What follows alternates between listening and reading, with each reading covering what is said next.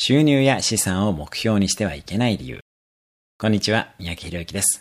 若手の方にいくら稼ぎたいんですかと聞くと、年収せんまんえんと返ってきました。そこで、なぜと聞くと、なんとなくという答えです。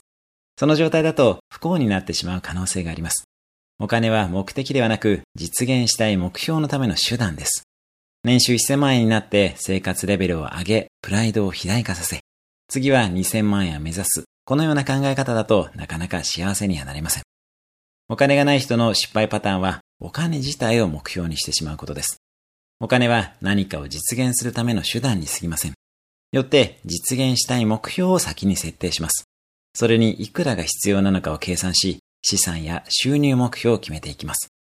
趣味、居住環境、仕事、人間関係、学び、余暇などの目標を定め、必要額を試算します。ただ、それが生活レベルの向上だけだとうまくいきません。自分のための目的ももちろんあっていいのですが、加えて他者のためや世の中のための目的もあると良い循環が回っていきます。そのためにも、ビジネスや仕事の目的の中に世の中のためという視点を入れておきましょう。収入も少ないうちから税引き後収入の ごパーセント は寄付をするなどの習慣を持っておくといいですね。少ないお金を管理できない人は大きいお金も管理できません。早めに習慣化していきましょう。お金は手段に過ぎません。あなたは何を実現するためにいくら必要でしょうか？